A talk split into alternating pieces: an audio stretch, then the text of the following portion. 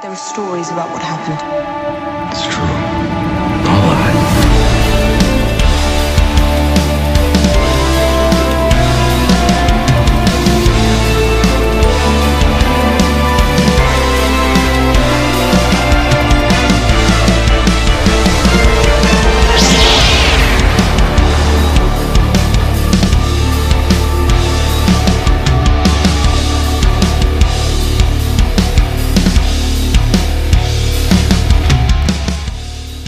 Everybody, welcome to this episode of the Star Wars Canon Podcast. I'm your host, Brian Miller, and I'm so glad that you've decided to join me to talk yet again this week about our favorite thing in the world, Star Wars. And uh, I'm going to let you know right off the top of the show this may not be a very long episode.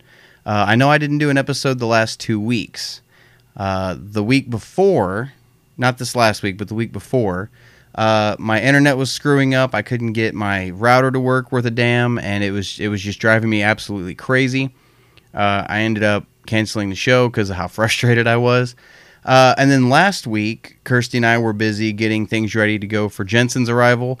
Uh, we were, we're thinking Kirsty's about a, actually a month ahead of what we thought. So uh, there's a very good possibility he could be coming in the next couple weeks. I think he's already dropped, so uh, it's it's coming pretty soon. But last weekend we were putting the crib together and getting the nursery ready to go. Kirsty was making a blanket for him, stuff like that. So uh, it's it's been kind of hectic around here, and and nothing against you guys, nothing against the podcast, uh, but the stuff with Jensen kind of takes priority right now, and trying to get that all put together and whatnot. But for right now, we are good to do an episode of the podcast this week. So we've got a couple things to talk about here.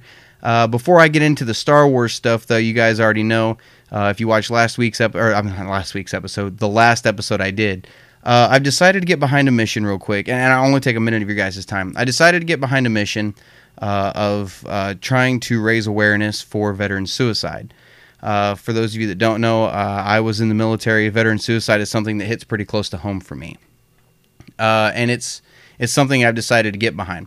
I found this website called Till Valhalla Project. Uh, it's uh, run by a veteran, and, and I tried to look up his name again before I went uh, live with the recording, and I couldn't find it. Uh, but he started this company.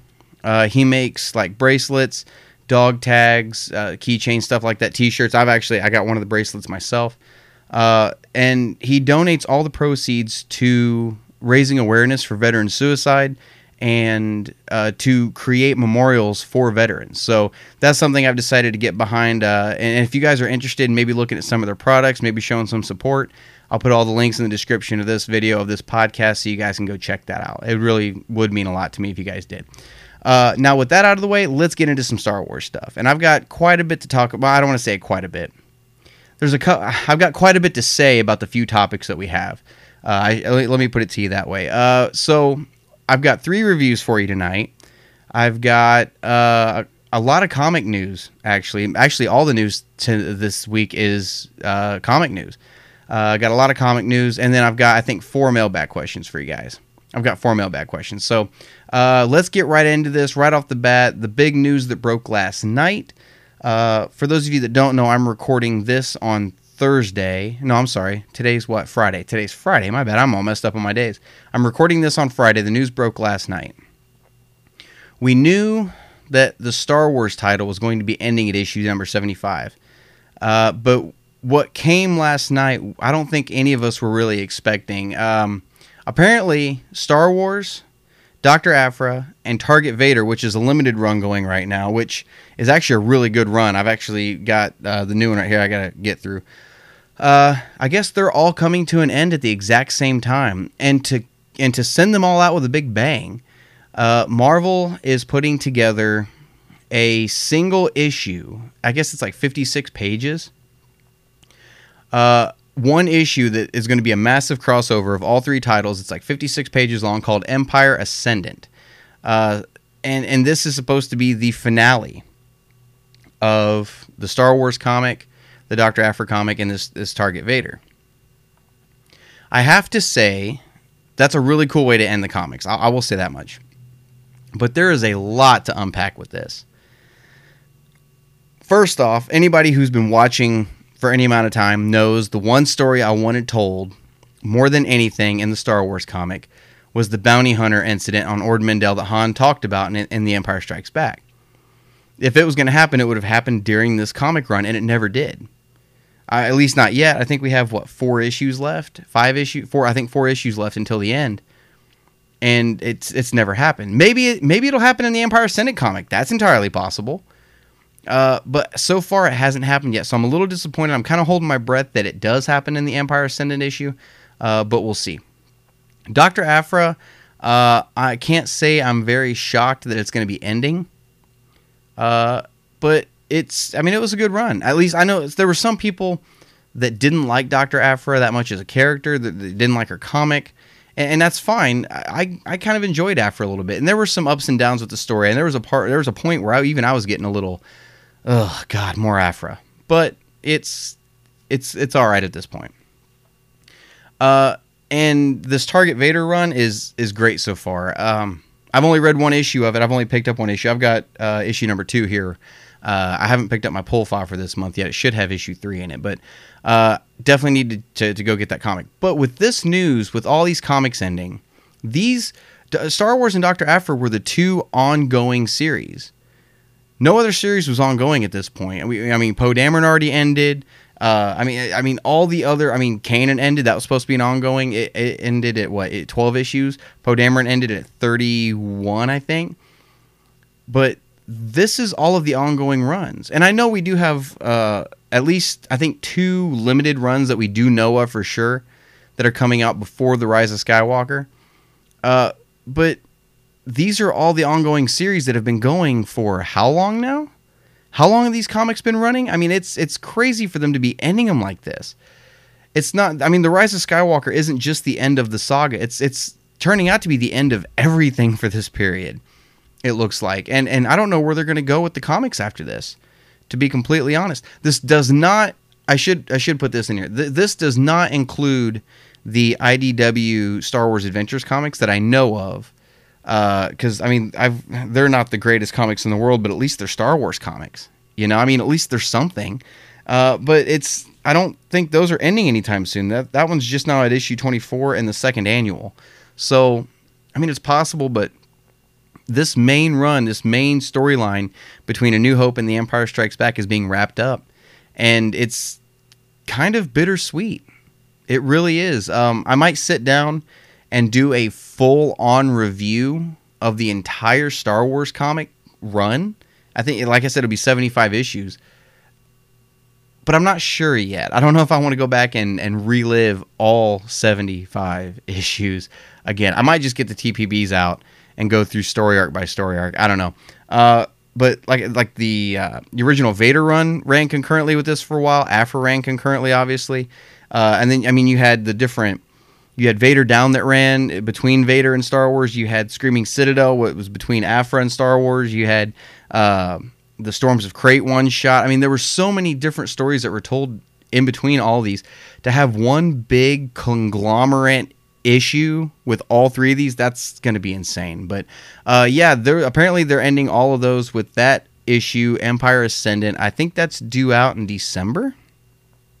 I think it's December first, if, if I'm not mistaken. Let me let I'll let you guys know. I need to check the date for sure, but I'm pretty sure it's December first.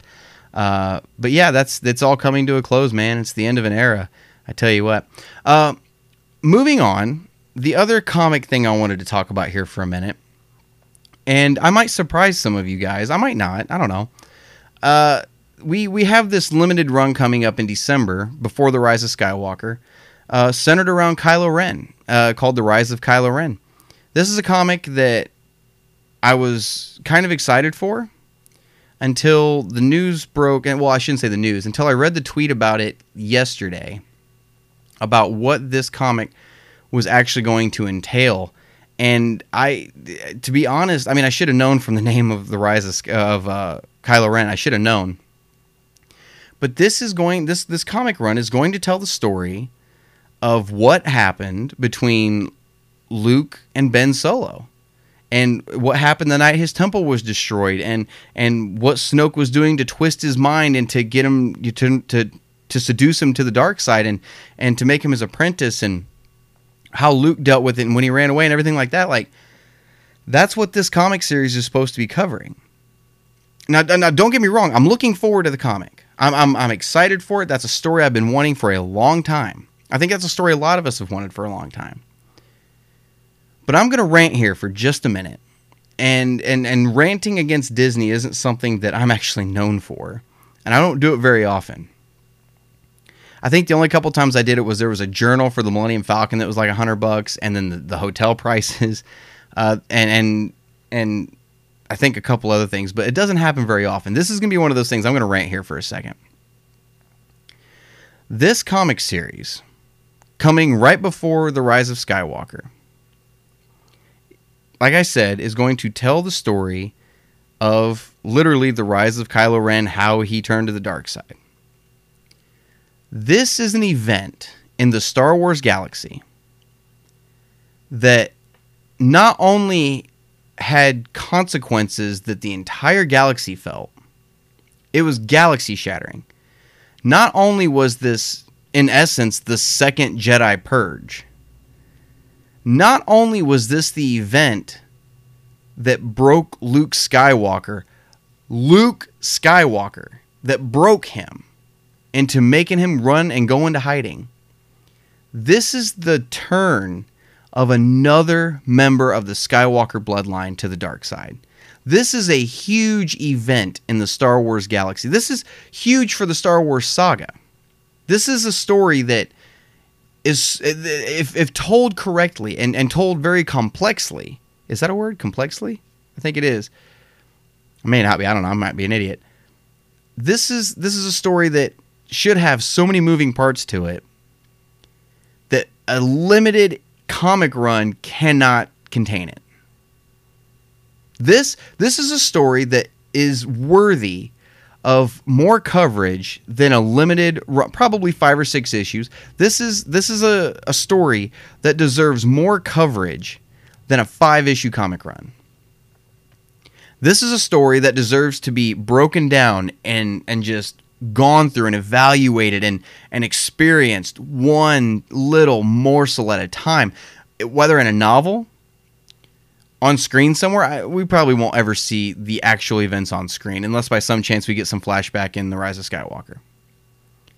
But this is something that deserves more. This is i mean this is a huge event. This deserves more than a comic run. This needs to be told in a, in a novel somewhere. This needs uh, this is something that needs to be covered top to bottom, left to right, inside out, backwards, forwards, just completely. And I don't think this is a story that a five issue run will do justice to. I could be wrong. They've brought on some of the best artists and the best writers for this comic, so like I said, I'm still very excited for it.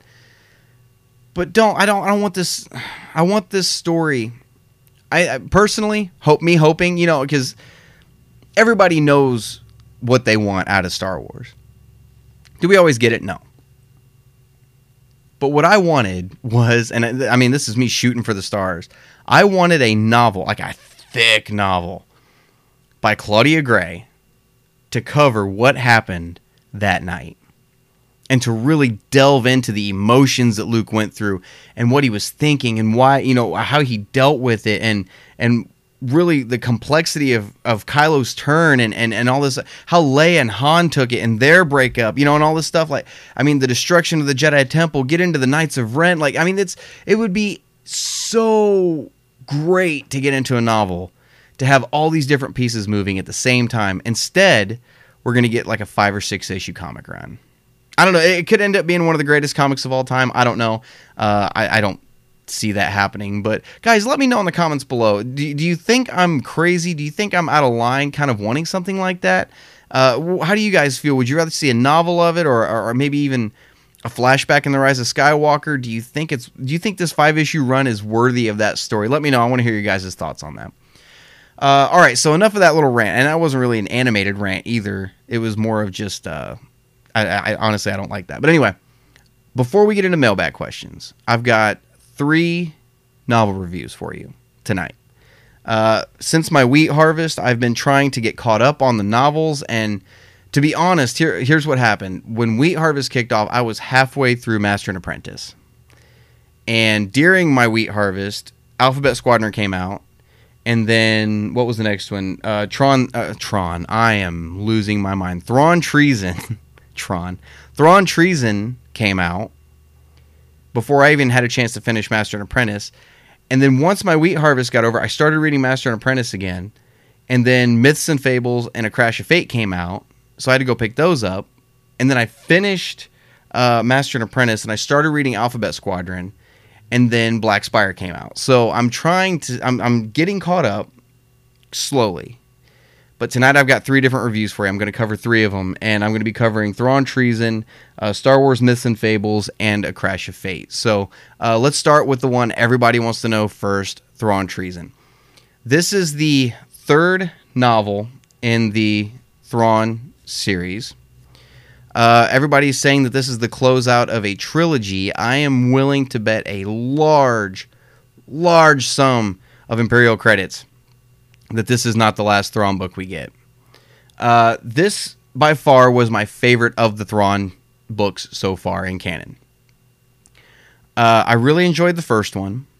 The second one was all right. I mean, it was it was okay, but this one was great. This one was absolutely. This one was at a point. We're at a point now in Thrawn's career with this book that we don't need any more backstory and we are really getting getting into the meat and potatoes of who he is. I mean, we even see him use his abilities and his skills in a different way in this book. This book takes place uh, during season four of Rebels when he's not really in the picture for the first half of it. And there's even some references to that season of Rebels, how he's got Hera Syndulla captured and whatnot, and and and, and on Lothal, those events. And uh, this this whole book happens before he shows back up in Rebels. Uh, Eli Vanto comes back into this book, who we know went off into the unknown regions at the end of the first novel uh, to be with the Chiss Ascendancy. This novel focuses a lot more on the Chiss Ascendancy, quite a bit actually. Uh, and we got some familiar faces in this book as well. Obviously, the Emperor is in this novel, but we also got Director Krennic and Tarkin, which I mean, that's those two together are a great character di- dynamic. Tarkin and Krennic. I I could watch those two go back and forth in a movie all night, man. I really could. Essentially, what this novel is, the basis of the story, is at the beginning of it uh, we've got the Stardust project going on with Director Krennic, which we know is the Death Star, and Thrawn has his Tie Defender project going on. And there's only so much funding that the Empire can throw around, so Tarkin suggests that there's a friendly contest between Krennic and Thrawn to see who gets the funding for their project. Now we all know whose project ends up going into mass production. It's it's the Death Star, but uh, essentially, some of the Stardust Project's uh, supply lines are being attacked by these creatures that kind of like Mynocks. It's like a cousin to the Mynock. And the bet is that Thrawn can destroy them and figure out where they're coming from within a week. And if he gets it, if he, if he figures it out, he gets the funding for his Tie Defender project. If he doesn't, Krennic gets it for the Death Star. So during the, the, the, beginning of this course this course of events, uh, Thrawn stumbles upon this huge conspiracy going on with supply runs for the Death Star and everything like that. And the Chiss Ascendancy gets brought into it, and and the Grysks come back from uh, Thrawn alliances that you know the creatures that Thrawn and Vader were fighting. They come back into it, uh, and and it's it's this huge debacle right of of inciting uh, insider trading and and and just treason and all this other stuff but we see Thrawn do something in this book that I've ne- that I've never seen Thrawn do before, and it even mentions in this book how he doesn't really know what he's doing when it comes to this type of art, and that's music. Thrawn's never really studied music that much, and he has an idea. And I'm not going to ruin it for you, but he has an idea of who's behind everything, and he gets some information on this person and and whatnot, and and realizes that they don't collect any art they have no art, and there's no way that he can kind of study what their tactic, tactics would be until he finds out he's a musician. And that's what he uses to take down this particular person. Guys, this is a great novel. I had so much fun reading this one. Uh, if it if it's let me put it in perspective for you. It took me three weeks to read Alphabet Squadron. I read Thrawn Treason in three days. I could not put it down. It absolutely great story. Absolutely great. Uh, now, what I was talking about at the beginning about how I believe balls to bone that this is not the end of the the Thrawn series. Uh, I want to say about a year and a half ago, uh, Timothy Zahn was at a, I think it was Toronto Comic Con. I, th- I want to say it was Toronto Comic Con. And he made the comment that he had an idea for a fourth story, and it was the Thrawn Ezra story uh, from the end of Rebels. Which, obviously, if there's another Thrawn novel, that has to be the story because of the way this one leads up to Rebels, you know, to his reappearance in season four. Uh, so that would have that would naturally be the next step in, in this story. He said he's interested in that story. He has an idea for it. He has a pitch for it. And there's certain lines at the end of this book, and I'm not going to ruin it for you, but there's certain lines at the end of this book that lead me to believe that he has been given the go ahead to write another Thrawn novel a year from now. I mean, to have another one release a year from now. Because it's hard to believe, but it's been two years since the first Thrawn novel came out, and then a year ago since Thrawn Alliances came out, and now this one's out. You wait another year, you're going to get Thrawn, whatever the fourth story is, whatever the title's going to be, with Ezra. Ezra is specifically mentioned in this book by the Emperor, of all people. And there's some talk back and forth. I've been saying for a long time, and I mean a long time, that Thrawn had something, I had had everything to do with the rise of the First Order, and I'm convinced, balls to bone, after reading this book, he did some of the things the emperor wanted to talk about, some of the things the emperor said to him. I mean, it's this you guys have got to read this book because there are some serious hints dropped toward the end of this that shows this is not the end of the Thrawn series. It's just not the end of it. So, Thrawn Treason, guys, by far my favorite of the Thrawn novels so far. Definitely hoping they come out with a fourth, and definitely looking forward to it if they do a fourth. Um, but if, if you're one of these people, and I've seen people online say they love the first Thrawn book, and then they kind of fell out of it with the second one because of the time jumps between Vader and Thrawn and Anakin and Thrawn and whatnot. I, I get it. That one was a little rough. This one makes up for. This one is as good as both of those books combined. This is an absolute. This is back to pure Thrawn. We skip the origin story, jump right into where he's at in his life and his career. Boom, here we go. Hit the ground running. And it's you guys are really, really to enjoy that novel. So if you guys have read it, let me know in the comments section what you guys thought of it. No spoilers for those of you for for those who haven't read it, because there are some spoilers in this book. There's definitely some spoilery stuff in this book. Uh, so definitely let me know, guys. What did you think of this book? Uh, all right, moving on. I've got another one, and this one probably I won't talk about as long, but this is one that was kind of a pleasant surprise to me, uh, and it's Star Wars Myths and Fables. This is a book that the second I saw the cover for it, online when they first announced it, I lost my mind because it is a Jedi Knight fighting a motherfucking dragon, and that does not get, it doesn't get any cooler than that. That's awesome. That is freaking insanely awesome. Uh, this is a collection of I think eight or nine stories, and it's not real thick. You can see it's not a real thick book, and it's got like the cloth binding on it, kind of like the Legends of Luke Skywalker book had.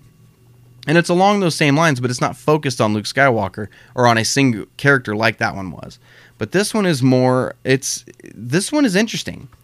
Uh, some of the artwork in this book is gorgeous, uh, absolutely gorgeous. Uh, every story has a little, I mean, like hand painted poster at the beginning of it, kind of like the uh, the first story here. It's got the the cover art on it, but there's, I mean, so all these pictures in here would make amazing novel uh, uh, posters. They'd make amazing posters, and I would put every single one of them up in this room if I had them. Every single one of them.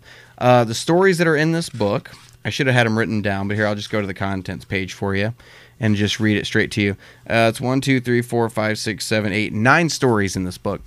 Uh, they are called The Knight and the Dragon, The Droid with a Heart, Vengeful Waves, The Wanderer, The Black Spire, Gaze of Stone, The Witch and the Wookiee, The Dark Wraith, and Chasing Ghosts uh, out of all of these stories, right? Now, unlike Legends Luke Skywalker, some of those stories were blatantly not true. I mean, because if they are, that means there's a sand flea running around Tatooine somewhere, telling everybody that Luke Skywalker, one of the most powerful Jedi ever, listened to him and he thought it was the Force.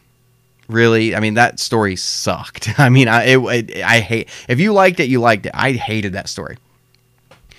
These stories, on the other hand, kind of tell it in a different way. I, I get maybe it's the way they're written, to where you don't know whether they're canon or not.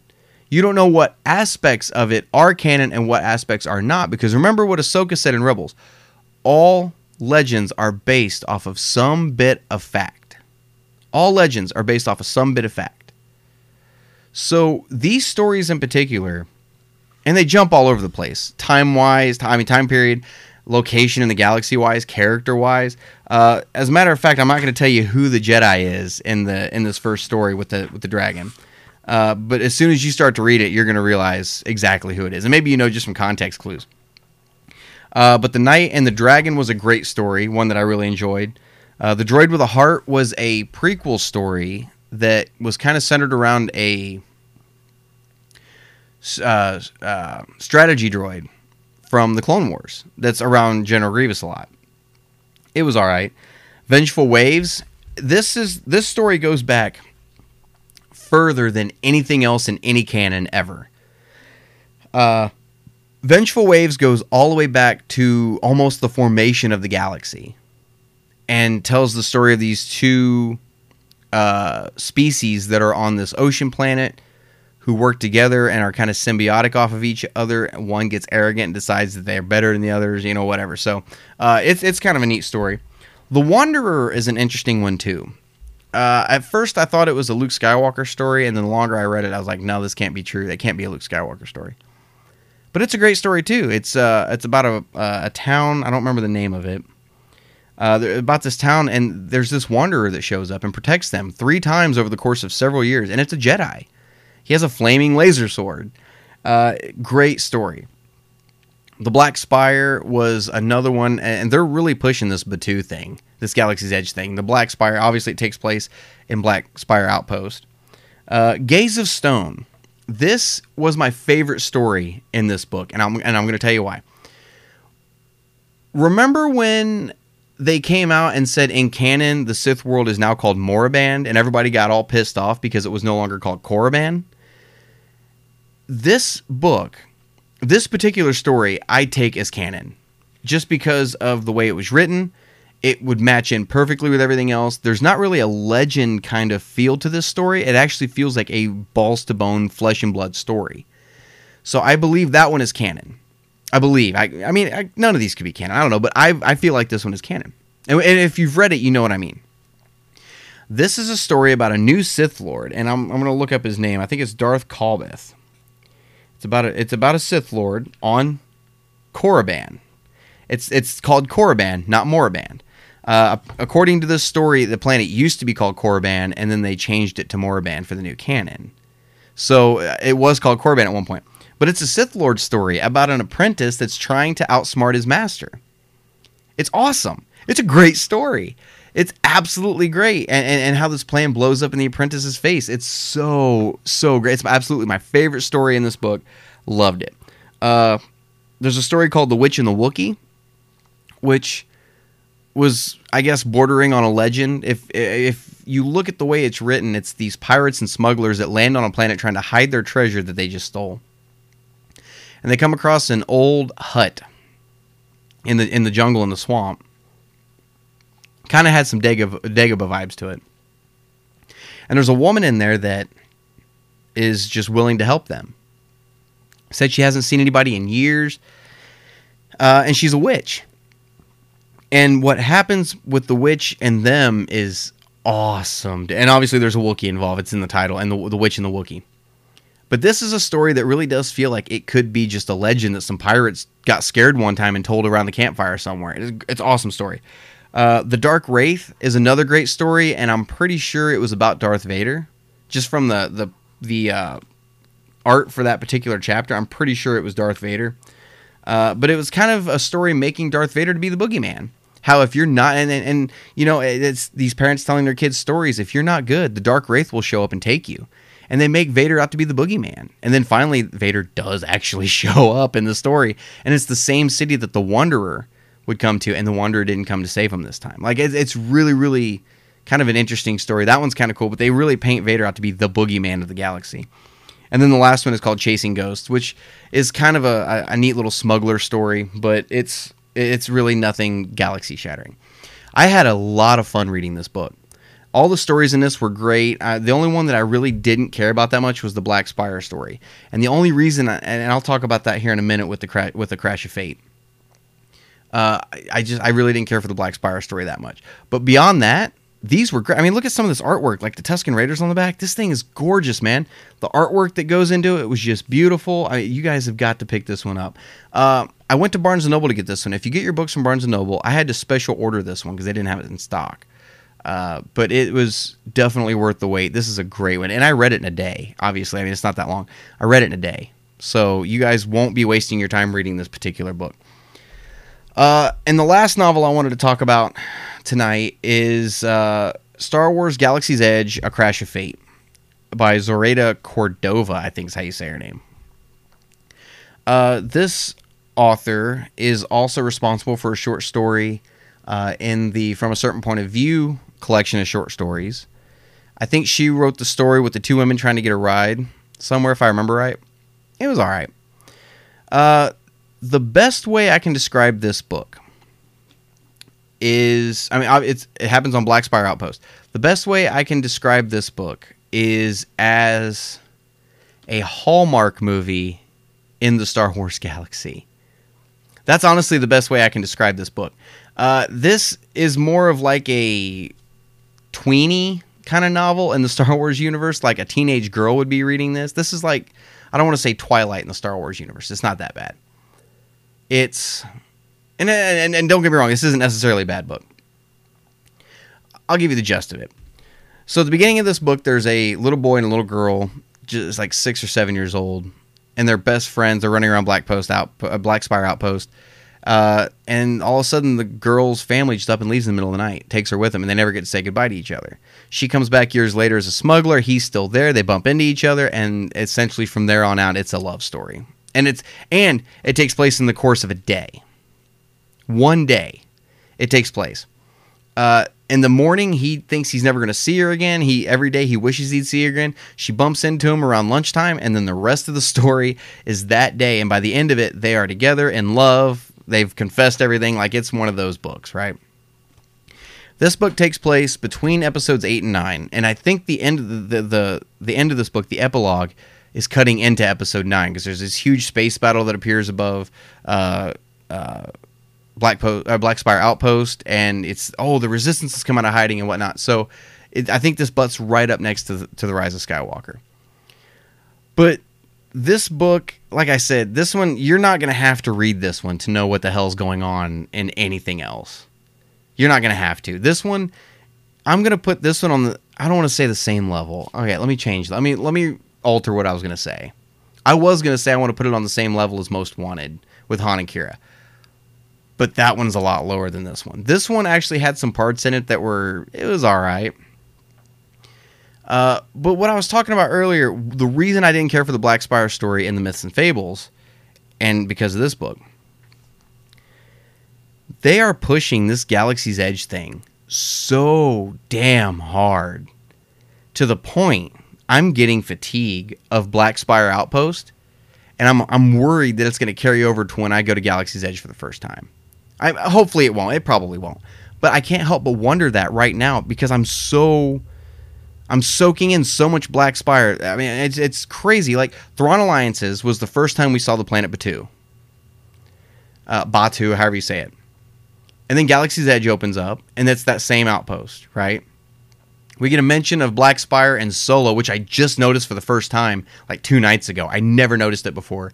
When L3-37 is telling Lando, oh, yeah, you couldn't get from here to Black Spire without me. I never noticed that before. Um, and then we had the short story of Myths and Fables. And now we've got Galaxy's Edge, Crash of Fate. And then now the one I'm working on, it's literally called Black Spire. I'm working on this one right now. So uh, I'm I'm getting some serious Batuu fatigue at this point. I'm getting to where I don't care about this outpost anymore, and I wish the First Order would just wipe it off the face of the planet. Uh, it's getting to that point. I mean, we had the five issue comic run of Galaxy's Edge. Like, it's just over. It's just hitting you over the head with this over and over. We get it. There's a Disney park called Galaxy's Edge. And I get it. It's Batuu. Take that as you will. Um, but I'm but I am starting in this new canon. I'm starting to get kind of Black Spire outpost fatigue. I really am. So so far I've read one chapter of Black Spire, and and so far it's good because I haven't gotten to Batuu yet. So I'm I'm I'll let you guys know how that one's going. Hopefully I'll have a review for that one in the next week or two. Uh, I'm not sure how long it's going to be uh, before I get that one out. Consider if Jensen comes in the next couple weeks, I'm not going to have time to get that read as quickly as I did some of these other three. So uh, keep an eye out for that. But a Crash of Fate, this is one like I said, you're not going to have to read to know what's going on in the universe. It's just two characters that are running around the galaxy together, and it's just it's their story. It's not really connected to the overarching story at all. There's some like eye rolling moments in it. You're just like, oh god, here we go. And there's a steamy scene. Well, there what I think I shouldn't say there's a steamy scene. I, there's the beginnings of a steamy scene that doesn't happen. So uh, like it's really it it really pushes that boundary quite a bit. And Jesus Christ, and and, and some of the name I don't want to say the names, but I mean the DJ uh, from from Galaxy's Edge is mentioned in this, and, and and whatnot. But like I said, it's over the course of a day, and these two people are in love. It's like it's like when you watch The Little Mermaid as you get older, and she's like, "Daddy, I love him." No, you don't, bitch. Go do your homework. like really, that's that's essentially the feeling I was getting while I was reading this. So. Uh, definitely go check this one out if you're OCD and you want to read everything. If you don't need to read everything, you don't necessarily need to read this particular book. So, like I said, uh, take that as you will. That's just my thoughts on it. Uh, and and hopefully, I will get over this Black Spire fatigue. We'll see. Uh, but those are the three book reviews I had for you for this week. Let's get into some mailbag questions. Before I get into the mailbag questions, uh, I'm going to let you guys know if you want to get a question on the podcast, you can simply email it to me at starwarscanonlibrary at gmail.com. I go through each episode and pick a few out and decide uh, some of the topics we want to talk about. Uh, like I said earlier in the episode, this week I've got four. One of them is considerably long. I want to thank you in advance for the person who wrote that one here in a little bit. I want to thank you in advance for that because sometimes longer questions we can really start unpacking some stuff. And I'm glad you sent this one in. But before we get to that one, uh, question number one this week comes from Eddie Rios. And Eddie says, Greetings, my friend. Love your podcast. I listen to every episode you produce, usually in my car on my way home from work. Keep up the good work. Thank you, brother. I appreciate that. With the announcement of the Obi Wan series, do you think we'll see a young Luke Skywalker on Tatooine? It's good to know you are slowly building more followers. You deserve it. Peace. Thank you, brother. Thank you for the question. Uh, and and for those of you that don't know, there. I mean, I don't know who wouldn't know at this point, unless you've been living on a rock at Black Spire Outpost uh, there's an Obi Wan series coming on Disney Plus, and, and and it's the talk of the Star Wars community apparently. Uh, right now, I'm kind of focused more on the Mandalorian, but we'll talk about some Obi Wan for a little while.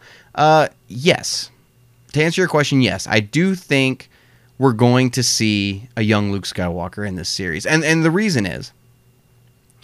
Anytime we've seen Obi Wan on Tatooine, well, we've really only seen one good scene of Obi Wan on Tatooine between episodes three and four, and that is Rebels, where you know Ezra comes and finds Obi Wan, and you know the whole Darth Maul thing happens.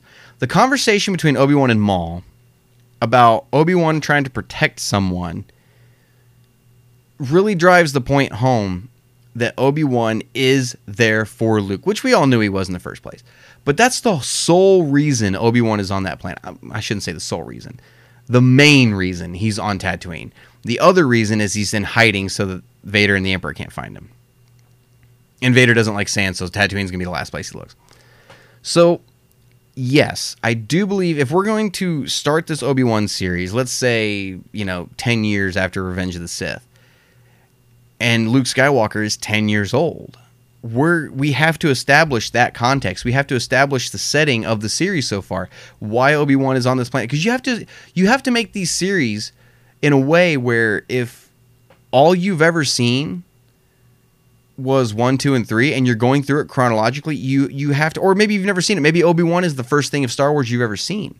You have to establish to some people why Obi Wan is on Tatooine and and what his purpose there is and why he's there and what led up to it and you know what what he's dealing with on the planet and and with Luke Skywalker being the main reason that he's on Tatooine that has got to be brought front and center in the Obi-Wan series first episode it has to be brought in first episode cuz I mean most people if let's say somebody's sitting down and watching Star Wars chronologically for the first time let's say they sit down with the Star Wars Canon Podcasts uh, timeline, right?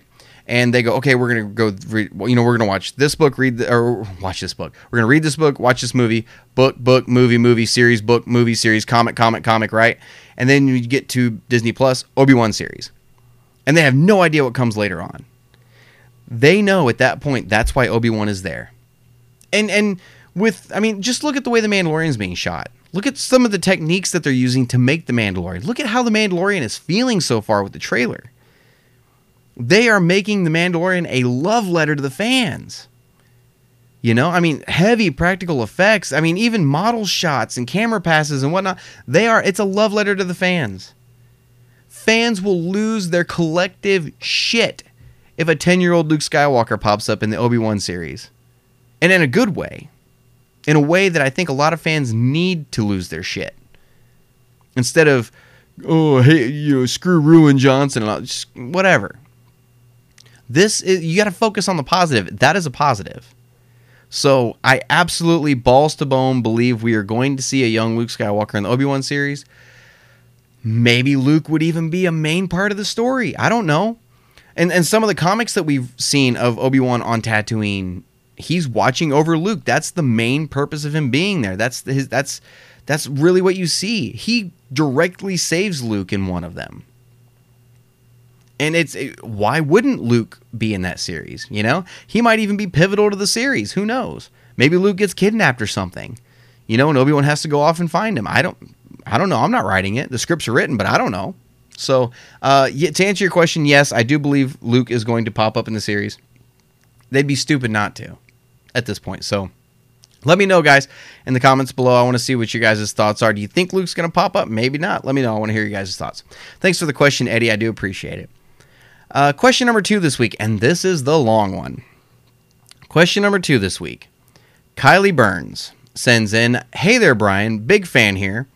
Been listening to your content since The Force Awakens came out. I love how your channel has grown and wanted to say congrats on your little youngling coming soon. Thank you very much, Kylie. I do appreciate that very, very much. I'm glad to have you as a follower. I did not like The Force, uh, I'm sorry, the, the Last Jedi. If you can rebuttal any of the following, I am open to looking at it differently. Here we go.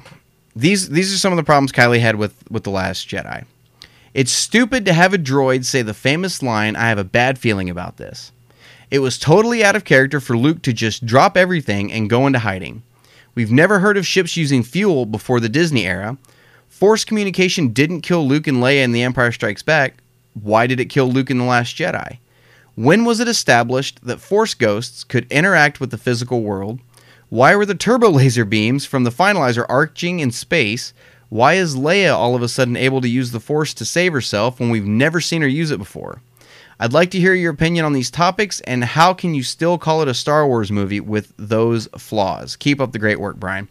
Uh, thanks for the question, Kylie, and and that's that's a hell of a question. So we're gonna unpack. I'm gonna go through this bit by bit, one by one. So here we go. Uh, where where was the beginning of it? Let me see here. Okay, it's stupid to have a droid say the famous line, I have a bad feeling about this. 3PO said it in Return of the Jedi. As they're walking into Jabba's palace, he goes, Oh, R2, I have a bad feeling about this, as they stumble off into the distance. BB 8 is not the first droid to use that phrase. Now, granted, he's the first one to use it that you couldn't understand what he was saying, and that the director had to physically come out and say, Oh, no, no, it was BB 8 that said it that was kind of BS. I do agree with that. But there's nothing wrong with the droid saying it. K2 tried to say it in Rogue One, but he got cut off. I have a bad feeling. K2, shut up. That happened. I mean, there's. I mean, there's. How many times is that? Line that line's in every damn movie, and how many people have said it? It's insane. You know, I mean, it, it's it's everywhere. So I have no problem with BB-8 saying it. I I did kind of have a problem with the director having to come out and say, "Oh, he's the one that said it." Because after the Last Jedi came out, I did look at Kirsty and go, "You know, nobody said I have a bad feeling about this," and I was like, well, "That's kind of bizarre." And then when the director came out and said, when Rian Johnson came out and said, "No, it was in there. It was just BB-8 that that said it." I was like, "Oh, okay, well that makes sense," and I had no problem with it. You know, so it, it, if you didn't like it, I understand that. Uh, but personally, I liked it. Uh, let's see here. It was totally out of character for Luke to just drop everything and go into hiding. Uh, look, with this whole Luke Skywalker thing, the, the the the quote unquote character assassination of Luke Skywalker. Okay, and I know there's a lot of people that agree with you. I am personally one that does not, and there's nothing wrong with that. Just because I disagree with you doesn't mean I think you're an idiot or stupid or anything like that. This is just my personal opinion. Okay, there are 30 years of content there that we have yet to, to, to fill. We don't know every little thing that Luke Skywalker went through. This is Luke Skywalker. This is not the same Luke Skywalker from Return of the Jedi.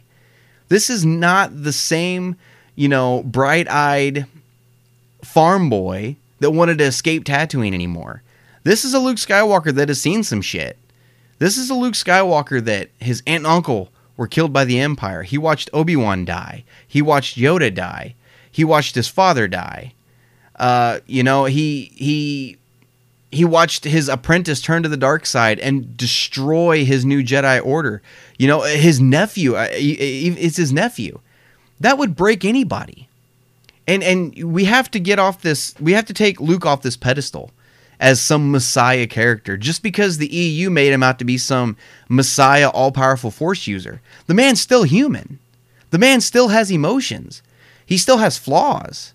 You know, he's he's still learning. You know? And, and, and it's it's you you have to take Luke off that pedestal and actually look at him as a human being because when he's a human being, he's way more relatable. You can't relate to an all-powerful god figure wizard with a laser sword. You can't do that. You can't relate to that. Sure, that's cool on, on, on in a novel. Yeah, that's awesome to a story having an all powerful. I mean, but I mean, look at the Force Unleashed. You had this like all powerful, which by the way were good games. I will say that. But you had this all powerful character that could just do it, and rip star destroyers out of the sky. I mean, it was it's as fun as that was in the game it doesn't really make a lot of sense that somebody could be that powerful and their body could hold on to that power. You know, so you have to humanize your characters just a little bit. And this character assassination of Luke Skywalker, quote unquote, I don't think is actually there. This is a this is a, a man that's been jaded by the Force. What did the Force ever do for Luke? Through his entire life, what did the Force ever do for Luke? I, I, I need an answer, you know. So, uh, the, I mean, it's him running off and hiding. Hell, the only two mentor figures he ever had in his life both ran away and hid in exile. What else does he think he's supposed to do?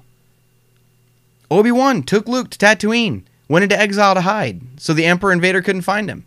Yoda, straight off the bat after being defeated by Sidious, failed. I have into exile I must go, and he goes to Dagobah to hide I mean, he ran away from the problems. You know, I mean, that's I don't I I that's all he ever knew. That's the only example that was ever set for him. So it makes total sense to me anyway. You know, and and to have Yoda's Force Ghost pop up there and, and correct Luke and tell him, "No, you're wrong. I've been around 900 years longer than you were. I know what's going on. You were wrong. You should have passed this on and this on. That's that you should have done this. And what did Luke do in the long run? He came back, which we're going to talk about here in a second. He came back. He sacrificed his life to still be that hero, that image that the galaxy needed, that spark of hope that they kept talking about in The Last Jedi. I don't see anything wrong with the way Luke Skywalker was handled. I mean, and nobody was really talking about the way Luke Skywalker was handled when The Force Awakens came out, when they told us when Han Solo stood on the Millennium Falcon and looked Rey and Finn in the eye and said he ran away from everything. An apprentice turned on him and he ran away from everything. What were we expecting? Like what Luke said in The Last Jedi, what were we expecting was going to happen? That he was just going to go with them and, and face down the, her- the whole First Order with a laser sword? That, uh, is that what we were expecting? Luke saying that to Rey was Luke saying it to the audience because we knew in The Force Awakens that that's what state Luke was in. That's the mindset Luke was in. I don't know why we expected anything different. So, and I didn't hear anybody raising hell then when Luke Skywalker ran off. I'm just saying. Uh, and, and and maybe I didn't change your mind. Hopefully I did, but maybe I didn't, and that's fine. Uh, but that's just my opinion on the Luke Skywalker thing. Uh, let's see here. Where else? Uh, we've never heard of ships using fuel before the Disney era. Yes, we have. There were several times in the class. Well, I don't want to say several times in the classics. There were several times throughout the last six films where fuel was an issue. Where I mean, Episode One, Obi Wan says, you know, hey, here, here's a planet Tatooine. It's poor. It's it's sparse, out of the way, poor. But the Hutts have no presence there. And Qui Gon says, we need somewhere to land and refuel the ship refuel the ship. Um, even in, gosh, uh, Revenge of the Sith, Obi Wan makes the comment when he lands on Utapau, I need fuel and supplies for my starfighter. You know, I, I need fuel and supplies when he was there to defeat Grievous, when he was there to confront Grievous. In Empire Strikes Back, which is being marked down still as the greatest Star Wars movie ever, and tied with some people with Jedi, where Han says we need to find somewhere to to make repairs and refuel and and I mean it's not it's not the first thing it's not the first time that that's ever been brought up. It's the first time it was a major plot device. Yes. But it's the first it's not the first time it's ever been brought up. So fuel wasn't just a Disney era thing. What did you think the ships ran on? I, I, I don't know. I mean, what did you think all the ships ran on in the classic trilogy? I'd like to know. So uh, let's see, where else were we? Uh, Force communication didn't kill Luke uh, and Leia in The Empire Strikes Back. Why did it kill Luke in The Last Jedi? When Luke and Leia connected in the, in The Empire Strikes Back, that wasn't the way. It wasn't in nearly in the same context, and it wasn't Luke Skype force skyping Leia. It was Luke calling out to her with his feelings and reaching out through the Force to to touch her mind to let her know he was still alive and that he needed help. She didn't physically see him sitting in the cockpit on the console in front of him. She just, Luke, I know where Luke is. We have to go back. And it was a feeling. The same way Luke did it in The Last Jedi when Leia was laying in the, in the medical frigate, when she was unconscious. When he's, you know, when she senses him, she's like, Luke. And, and Luke says, Leia. And that's when he reconnected with the Force. That's, this, that's the same thing that happened in The Empire Strikes Back. What Luke did with his force projection, that is what killed him. That is what killed him. That Kylo even says it toward the beginning of the movie. The first time Rey and Kylo connect, he says the effort alone would kill you. How are you doing this? The effort alone would kill you. Because she I mean, she's not trained in the force. Luke was trained in the force and it still killed him. It took everything he had to make that happen. He projected an image of himself light years away, light years away across the galaxy to a almost perfect image of himself to the point where he could distract Kylo Ren and the First Order so that the resistance could get away. That's awesome. He played the distraction. He played the hero. The only person in that resistance that knew that wasn't the real Luke Skywalker was Leia. That was the only person who didn't know. And it's when he put his hand in her hand to give her the dice and kissed her on the forehead. When she looks up at him and realizes she can't feel him, that he's not actually there, she was the only person. Everybody else in that resistance saw Luke Skywalker walk out there on that battlefield and face down the First Order with a lightsaber. That's what they saw. Because even Poe made the comment, hell, how did he get in here? How did Luke Skywalker get in here? There's got to be another way out. So they started looking for another way out. Leia was the only one, and, and Rey probably, once they got on the Falcon and got taken off, Leia probably told Rey what was going on. And Kylo. Kylo knew it wasn't him. But all the rest of the resistance, all they saw was Luke Skywalker walk out there and face everybody down. And and the power that that took to project yourself in the force so strongly that a droid like C3PO can look at him and go, Master Luke, and a droid can see him, that's saying something. That is, we knew going into the, into the Last Jedi that there were going to be Force powers used that we had never seen before, and we were all sitting around. "Ah, What, what kind of Force powers could possibly be used that we've never seen before? That's what it was. Now, granted, there were some versions of it in the EU that I've heard of, and even some time travel Force projection, if I'm not mistaken. But that's something that that just it builds on like what I was saying earlier with Luke. He knew it was going to kill him. He knew it was going to take everything he had and strain his body, and he did it anyway. You know, so that I mean that's why there's a difference between what ha- what Luke did at the end of Last Jedi and the the Force communication. I guess you could say the the sensing of each other from the classic trilogy. There's a difference there. So, uh, moving on, let's see here. When was it established that Force ghosts couldn't interact with the physical world? The, uh, I'm sorry. When was it established that Force ghosts could interact with the physical world? They've always been able to. Obi Wan did it in The Empire Strikes Back, or not? Uh, not The Empire Strikes Back. Um, Return of the Jedi. When Luke, after Yoda dies, and Luke walks out and he says, "I can't do this, R2. I can't go on alone." And Obi Wan walks through the jungle and says, "The Yoda will always be with you." And he looks up. He says, "Obi Wan." As Obi Wan's walking through the jungle, there are vines getting pushed out of the way as he, I mean, brushing off his shoulder as he walks in. If he couldn't interact with the world, how is he sitting on a log with Luke Skywalker? I mean, it's it's manifesting themselves as the Force. It's not a ghost. Ghost. Everybody uses the term ghost, and maybe that's not the correct term that we should be using. Maybe not. I mean, I, I could be wrong. Force ghost isn't maybe technically the right term for what these things are, because in from a certain point of view, when Qui Gon comes back to Obi Wan for the last time in Master and Apprentice, uh, the the short story Master and Apprentice, it goes through the story. I mean, it goes through the process of how he manifests himself, and it's not just wispy light.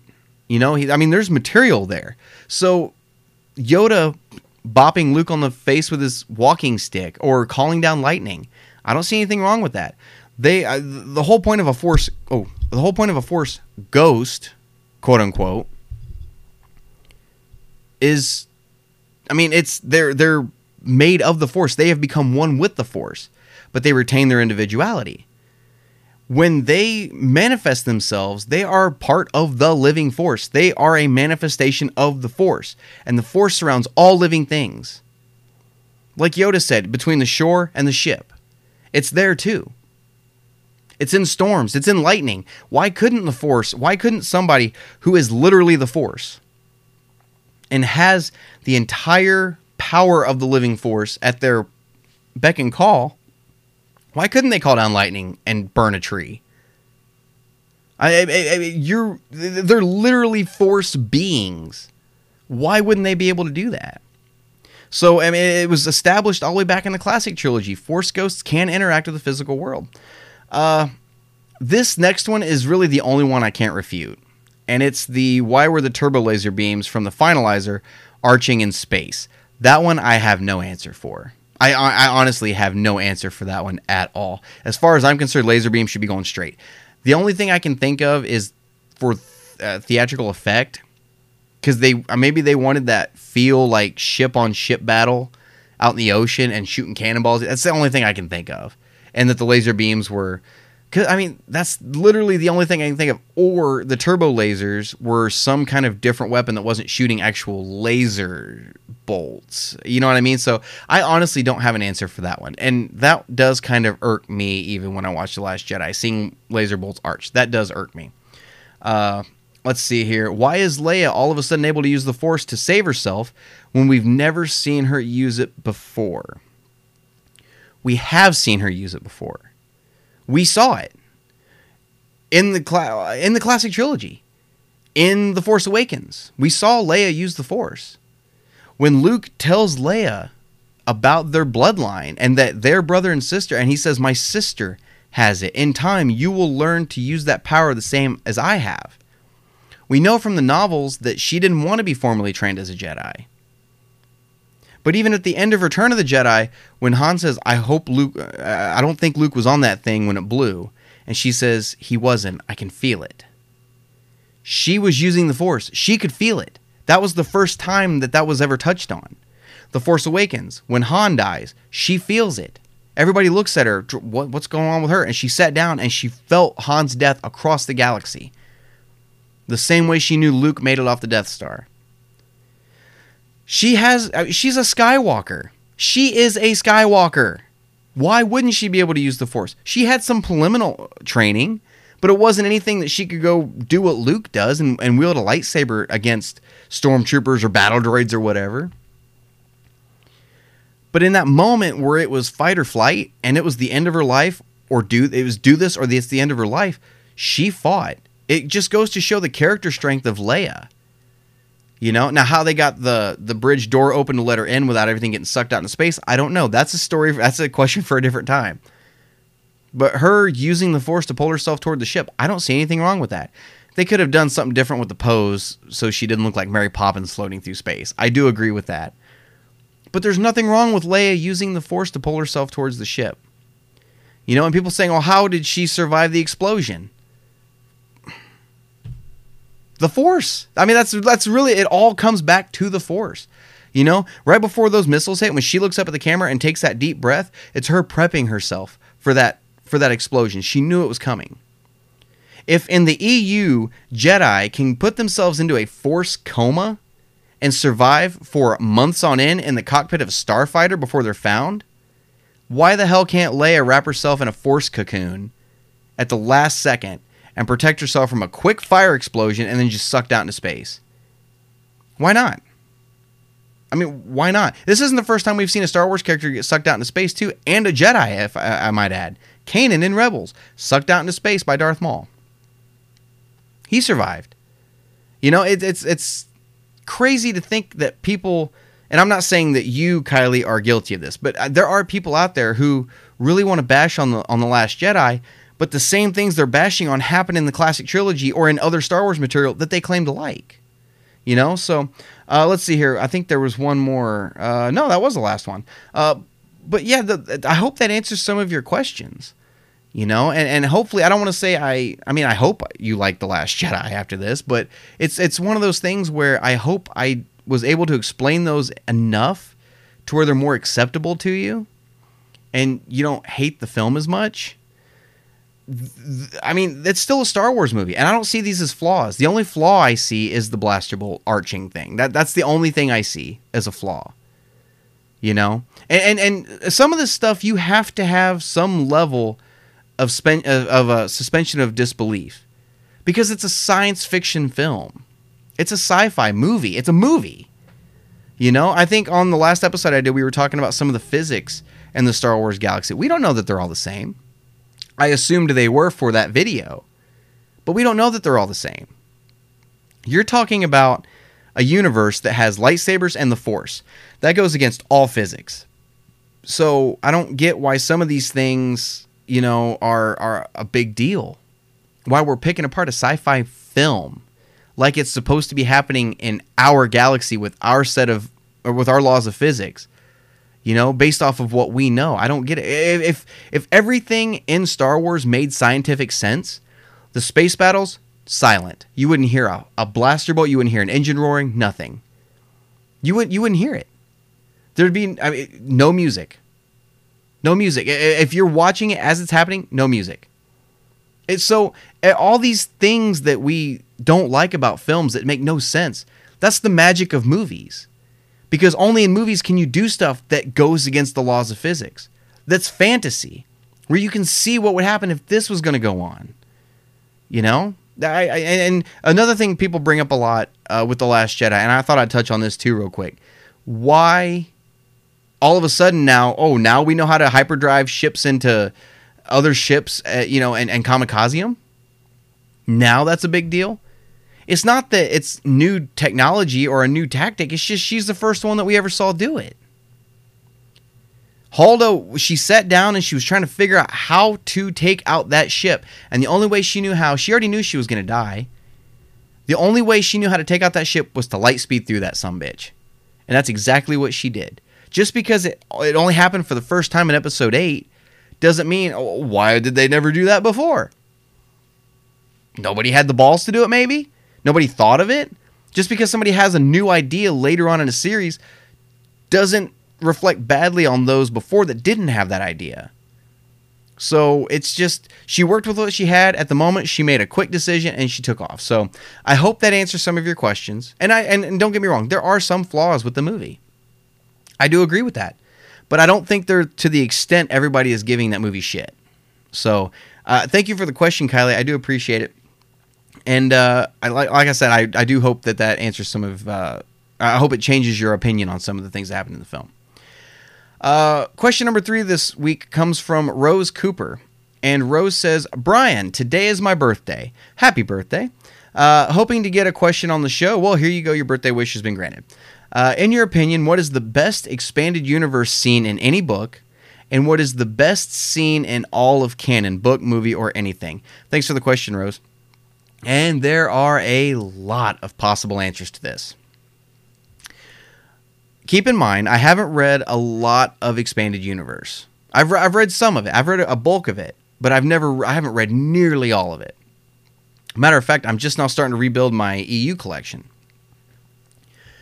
Thought about trying to go through it a little bit and and doing some comparisons to maybe some things that happen in Legends compared to the canon version of it, right? But I think I got all the Old Republic stuff in, the EU. But as far as best scene, I'm going to start with the EU part of it. I had to think about this long and hard based off just the books that I have read. And one of the books that I have read, and I've got it up on the canon shelf, and I probably shouldn't anymore. And, and, and I'll tell you why here in a little bit. But I've got the novelizations of episodes 1, 2, and 3 on the canon shelf because they do match up with canon where they match up with the film. The reason they're still up there is because all those deleted scenes that we didn't see in the movie have been retconned. They're no longer canon just because they're in the novel doesn't make them canon now. Those novels are only canon where they line up with the films. But the reason they're up there is because there are scenes in the new novels that are canon that have been retconned, like Rey and Poe meeting for the first time at the end of Force Awakens, and then it happens in Last Jedi again. So that's the only reason they're up there is because some of that stuff has been retconned. And at this point, really, we don't know what is canon in those novels and what isn't. We know what lines up with the movie is, but beyond that, we don't. Uh, and I bring all that up and I say all that because my favorite scene in the EU, and and I, this scene is not canon, and I wish to God it was. In the novelization for Revenge of the Sith, there is a scene before Anakin turns to the dark side where Obi Wan goes and talks to Padme.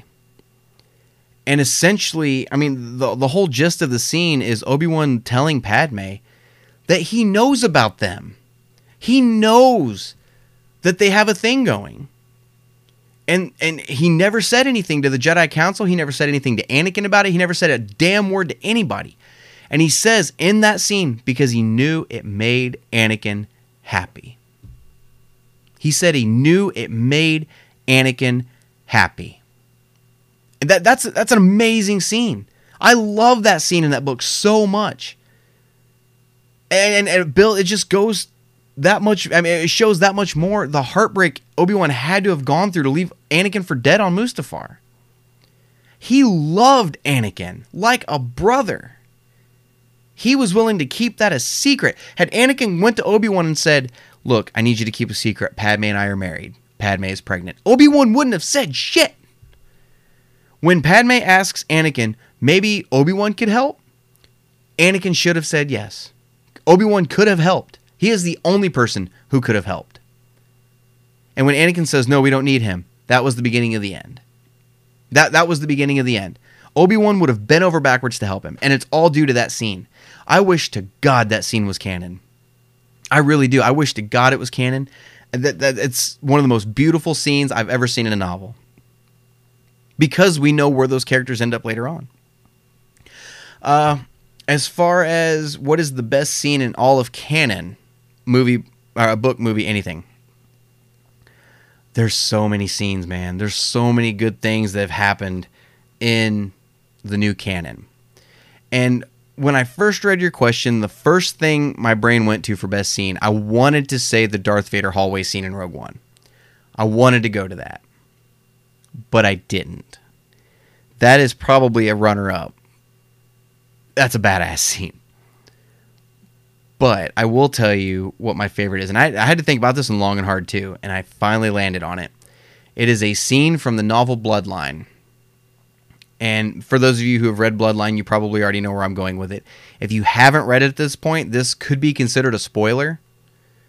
But if you haven't read it at this point, you you may not be getting you may not read it. There is a point in Bloodline. Bloodline takes place like five or six years before The Force Awakens. The Republic is still in full swing. Leia's a senator.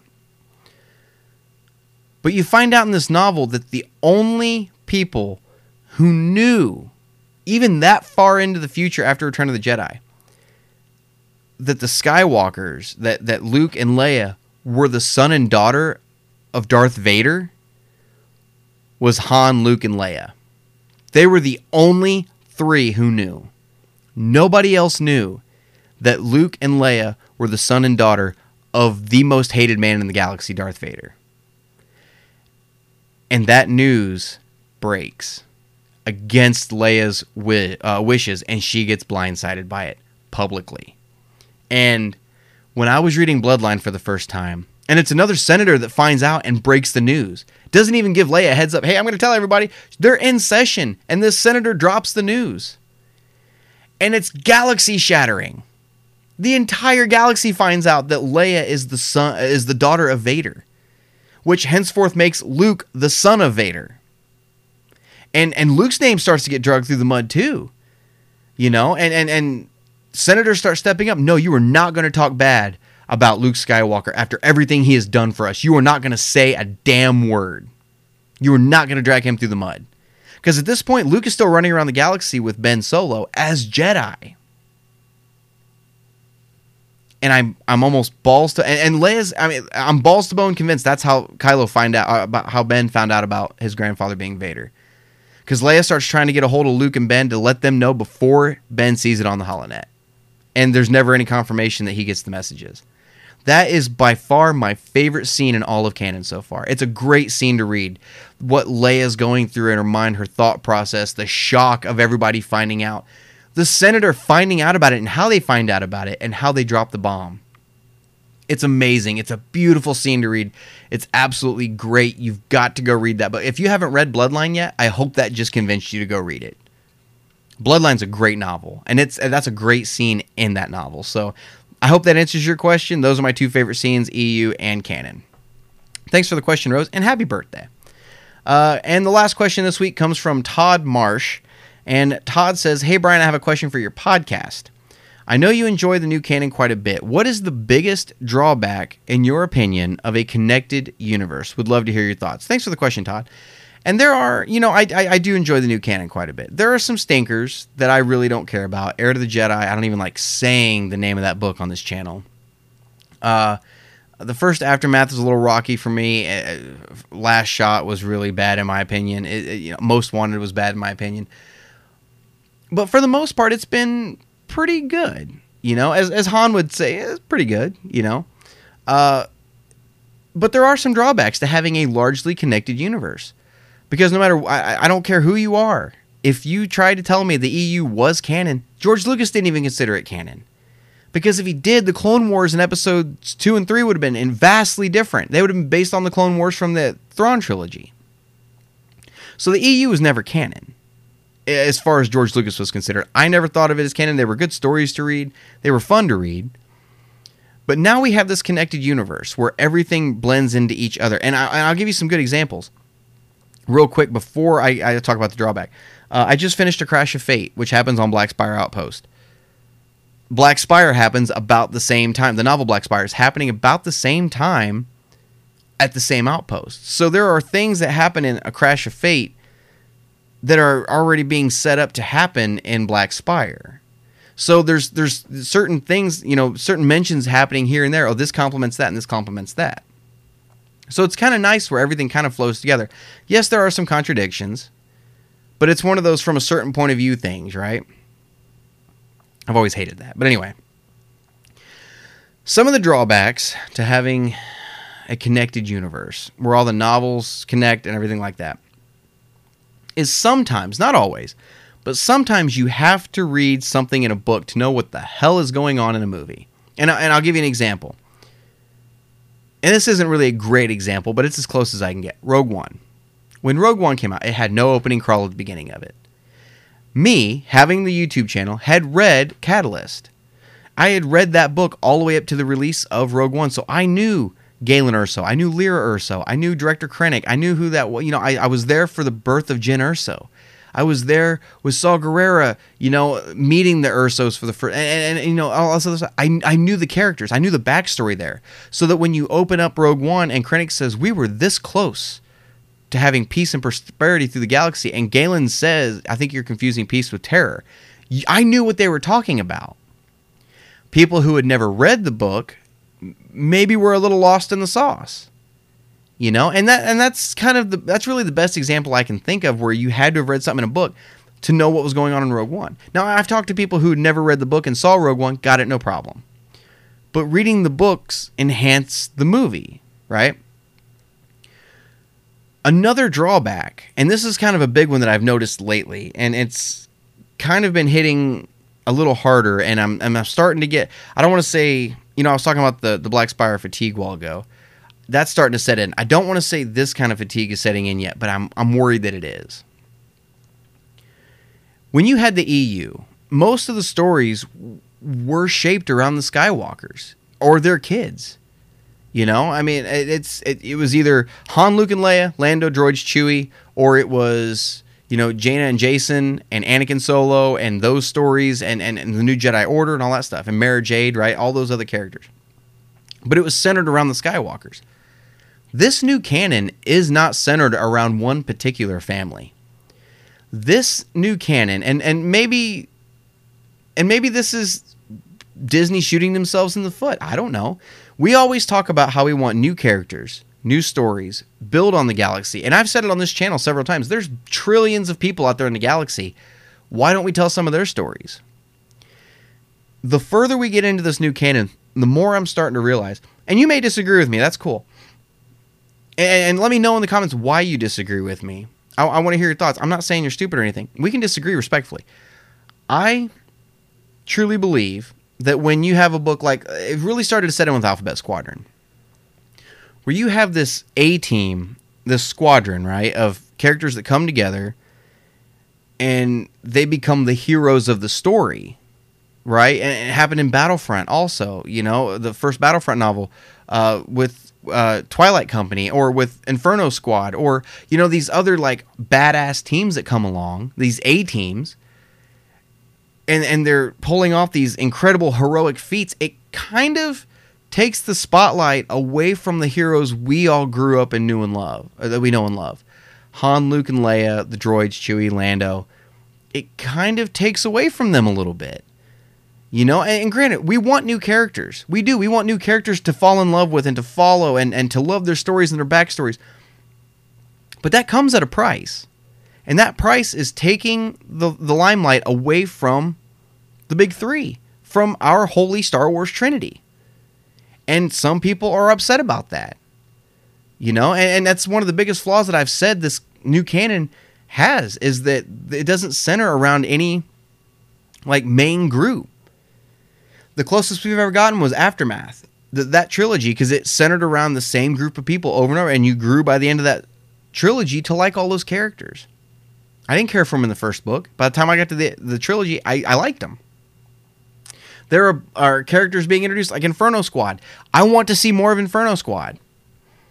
We saw him in the novel and we saw him in Battlefront, and that was it. I would like more Inferno Squad. Uh, I mean, there were I mean there were so many other uh, characters, these heroes, like in this one, uh, Black Spire that I'm reading right now. Uh, Vi, the spy Vi, right from Phasma. She's in this. She's the main character in this book. I want to know more about her. But when you get characters like that, and you get characters like, uh, you know, like, I mean, th- this is why it's hard for Rey, Finn, and Poe to stand out now, is because they're in a resistance surrounded by other heroes of the same caliber as themselves. Rey, maybe not so much. There's not really a whole lot of force users in the Resistance right now. But Poe is just like any other pilot. What's the difference between him and Snap Wexley? What's the difference between Poe and Wedge? No, don't get me wrong, Wedge is a great character. But what's the difference between those two? What makes Poe stand out? Because he happens to be wrapped up in the events of the film? What if Poe Dameron was just a character mentioned in a novel somewhere and he wasn't in a movie? Would we even care about him? Maybe some of you guys don't care about him. I don't know. Uh, I mean, it's Kylo Ren. I know a lot of people really like Kylo Ren as a villain. If he wasn't in a movie, if he was just mentioned in a book somewhere as uh, he was the villain for one book, would we care as much about him as we do with him being in a movie? You know, so with all these new characters coming out, it's hard. It, it I, I want to say yes, I would care about them, but that would make things. I mean, other characters in the films kind of lose their luster a little bit, and they they kind of get lost in the background noise, where you realize they're not the A team anymore. They're one of several A teams. You know, so it kind of takes away that that specialness of those characters. If you guys know what I'm talking about, let me know in the comment section below. It's kind of hard to describe. It's kind of taking away what makes them so special to us. You know? So, I mean, when you find out there's other characters out there like Hondo Ohnaka, Smuggler, I actually like Hondo Ohnaka more than I do Han Solo. And I can't believe I'm saying that. I like Hondo Ohnaka more than I like Han Solo. I'm probably to get lynched for that. But I do. And and that's uh, it's had Hondo never come along, I would have liked Han Solo. You know, and and it's just I don't know. I don't know what it is. I used to love Boba Fett. Now we've got the Mandalorian coming along. All of a sudden, everybody, Boba who? Huh? Boba Fett? Who the hell is that? The Mandalorian is going to be the one that takes front and center now. You know, so it makes some of these other characters we've grown up loving kind of lose their glow a little bit. That's just my opinion. That's one of the biggest drawbacks I think of this new canon. And we don't have a whole lot of series, like actual standalone book series, in this new canon. Because, like, I mean, in the EU, you had what the New Jedi Order. You had, I mean, what was it? The Young Jedi Knights or something along those lines. You had the Thrawn trilogy. You had the Hand of Thrawn duology. I mean, you had Champions of the Force. I mean, you had all these other like actual series wrapped up and packaged, set within the EU. We don't have that so much in the new canon. We the the best we have is a trilogy of aftermath books and a trilogy of Thrawn books so far. That's that's about it. So that's one of the biggest drawbacks I think and and you know like I said earlier some of the things back and forth that kind of retcon each other some little things here and there but it's nothing really galaxy shattering. Now galaxy shattering would say hey this is how Rey died. Don't get me, don't freak out. This is how Rey died and then in a book this is how Rey died. That's that's a direct contradiction. And if they're on two separate planets that's a complete contradiction that's not going to happen. I think Pablo Hidalgo uh, summed it up perfectly in a tweet one time. And he used the Han Greedo thing, who shot first, as a great example. And he said, somebody asked him what, what was canon. Did Han shoot first or did Greedo shoot first? And he said, what is canon is that they both walked into that booth and only one of them walked out. Details are fuzzy depending on who you talk to. The canon is that they both walked in and only one of them walked out. So little details here and there. I don't really get my I don't really get my underwear in a bunch over little details anymore, but just main the main gist of stuff, right? So uh, I hope that answers your question, Todd. Thank you for sending in the question, man. Uh, and actually, this episode went longer than I thought it was. We're coming up on an hour and 20 minutes. Thank you guys and gals for tuning in this week. I sure appreciate it. If you're new to the podcast uh, and you like what you hear, be sure to give me a follow on whatever app or site you're listening in on. Check out the YouTube channel for upcoming reviews, interviews, uh, and reaction videos, uh, as well as the Facebook page to stay up to date on what's going on with the Star Wars Canon podcast. Be sure to check out the Patreon account as well if you'd like to help support the Canon podcast. Uh, like I said before, we got into the mailbag questions. If you'd like to get your question on the Star Wars Canon podcast, you can send it to me at Star Wars Canon Library at gmail.com. Or if you're listening on the Anchor app or on anchor.fm, uh, you can send in a voicemail question. Also, who knows, you might get to hear yourself on next week's show. All the links uh, can be found in the description of this episode. And like I said, thank you guys so much for tuning in. And as always, may the force be with you.